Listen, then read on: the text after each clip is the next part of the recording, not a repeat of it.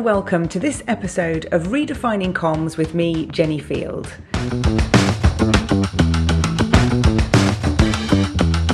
Today I'm going to be talking about team friction, a topic that isn't always grouped together under this heading, but we all want to work somewhere where we can share our ideas, celebrate success, work well across different departments, and, and all those great things that make working as a team and in different functions and in organisations great. But that's really difficult when there's things like competitive environments or big egos or gossip or low morale or, or passive leadership. And all of this links into kind of team friction. Now, I write about team friction in my book where we get to the chapter about applying uh, the field model and how to go from chaos to calm when there are things that are really making it difficult for us to work well, either as a team or across different teams. So, in this episode, I'm going to share with you the different symptoms that we see when teams aren't getting along. And then I'm going to share the five things to think about. I've got a couple of book quotes to throw in here and some more recent thinking as well about how you can bring people together.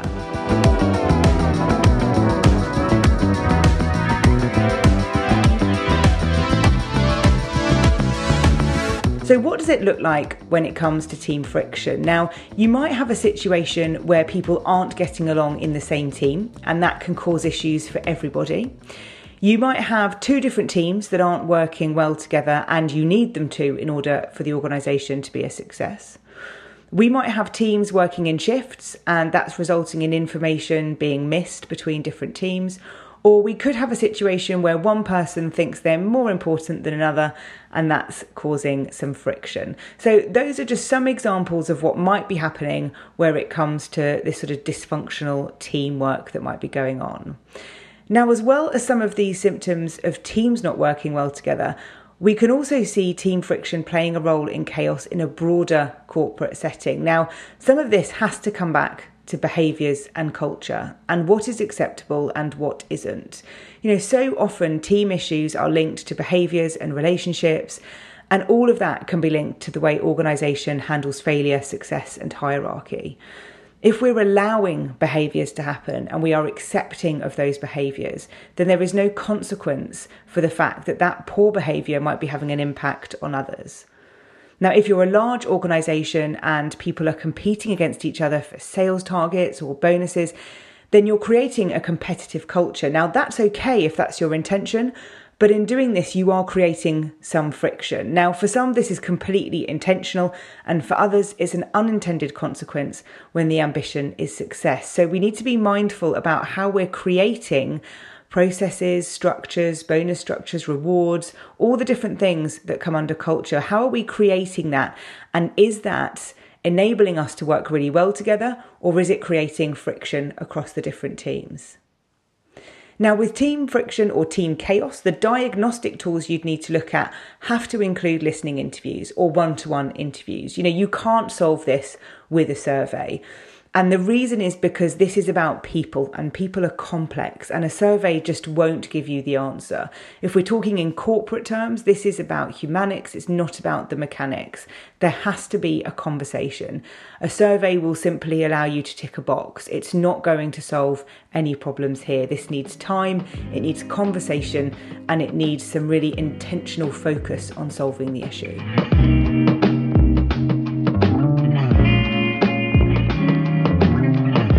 So, if we're looking to go from chaos to calm, what are the things you need to look at? Well, the first is the relationships across the whole team. So, let's talk about the team dynamics. You know, we can't look at that in isolation. We have to look at the whole team. We can't just look at the individual relationship if there's an issue, it's got to be everybody together.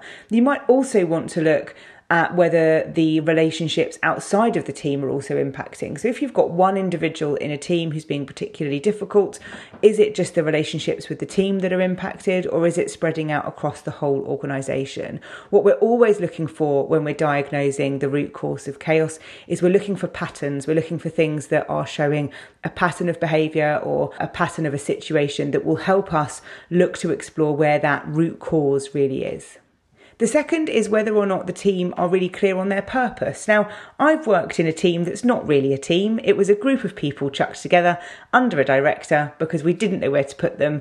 And I think we called it something like business excellence or something like that. And it was a real mishmash of health and safety, communications, audit. Now, all of it did link together but we weren't a team in the truest sense of a team. You know, I always think of a team as where you've got lots of different skills coming together for the for the greater good almost. So the fire service, places like that. We weren't a team in that sense really.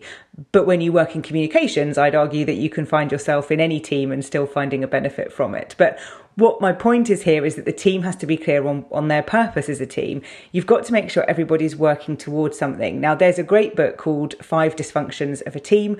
It's by Patrick Lencioni. Again, links are in the show notes, and I cover it in my book as well. But there's some great stuff in there around, especially leadership teams and the dysfunction that can come there.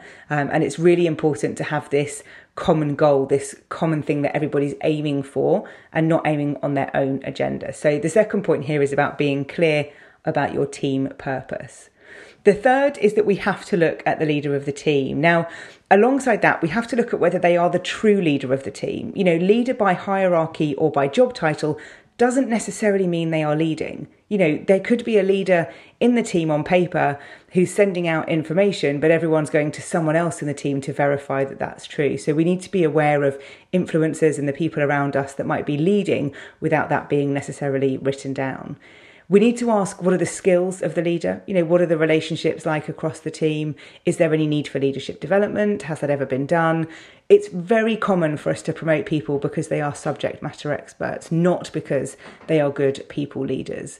And by doing this, it can cause issues not only in the team they lead, but actually the wider team that they might be part of. If we don't deal with some of those issues around leadership skills, um, then it's going to cause problems across, you know, sort of broader than the organisation, a bit like a ripple effect almost from the immediate team and then out to, to broader teams. The fourth thing to think about is if we're looking at issues in team friction where we've got shift work. So, where there's shift work, the things that we have to look at is where that communication is breaking down and if it's breaking down because of the shift patterns. Now, there's an assumption here that it is, but we need to get to the root cause of that to determine if that is the issue. You know, are there things in place to allow information to be handed over? Is there a shift book where notes are added between shifts? Is there a physical handover? Is it clear what things need to be handed over? And I think that's the bit that's important here is when you are doing handovers or sharing responsibility, clarity and time are the two big factors here. You know, we have to make the time to hand over and we have to be clear on what that content is that's being shared. There might just be three, five, two, eight things that need to be discussed. It could be people, you know, changes. What there could be a, you know, lots of variety on that list. But being clear about what's on that list and running through it will make it efficient. Will make it quick. Will make sure nothing is missed. The other thing I'd say here is that once you allow that handover, that moment, that page in a book to be missed, um, then you're allowing that to happen. And once something is missed, it, it can always be missed. I always use the example when I was cycling from Brussels to London and there was a coach at the back that you could get on if you couldn't get up a hill or you couldn't do something.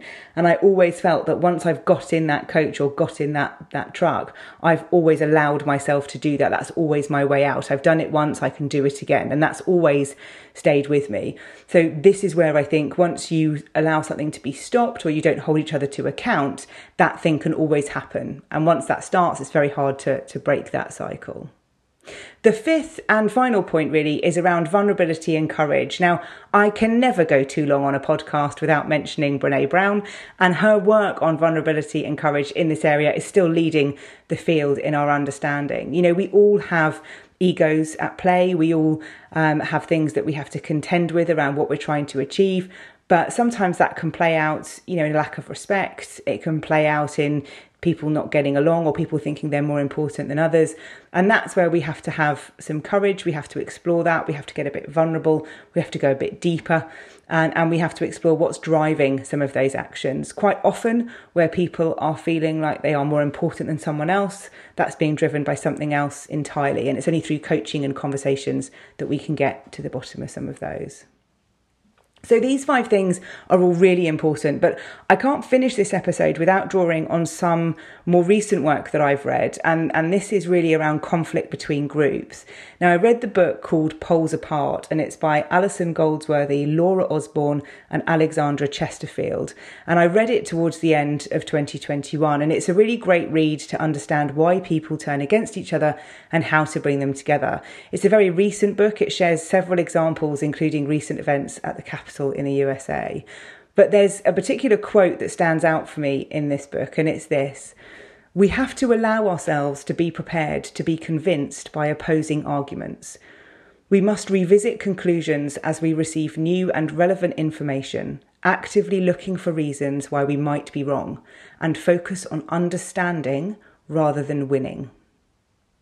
Now, that's an important quote for me because it's sort of part of the thread that runs through the book. But when it comes to looking at reducing team friction, we have to focus on helping people understand not win. And this is a big shift, especially as it's a big part of what makes us human. You know, we're here to survive, we're here to, you know, be safe and predict what's coming. There's an element of winning in a lot of what we do, not only as human behavior, but also, I'd argue, some of the societal stuff that's going on to make us feel like we've got to be winning and constantly pressurized and got to be busy and all the things that that come with that. So if we have to focus on understanding rather than winning as a core part of being able to bring people together, that's an important element to look at when it comes to bringing teams together and helping people work better together. I'd also recommend another book called The Fearless Organisation by Amy Edmondson, which talks more about psychological safety, which I've not touched on in detail here, but it's a great book to delve into the detail around how to create organisations where there isn't really that, that fear of standing up and there's that ability to share failure and learn from it and grow from it. And there's some great content in there. All of these uh, are linked in the show notes as well, so I've popped all the links to everything below.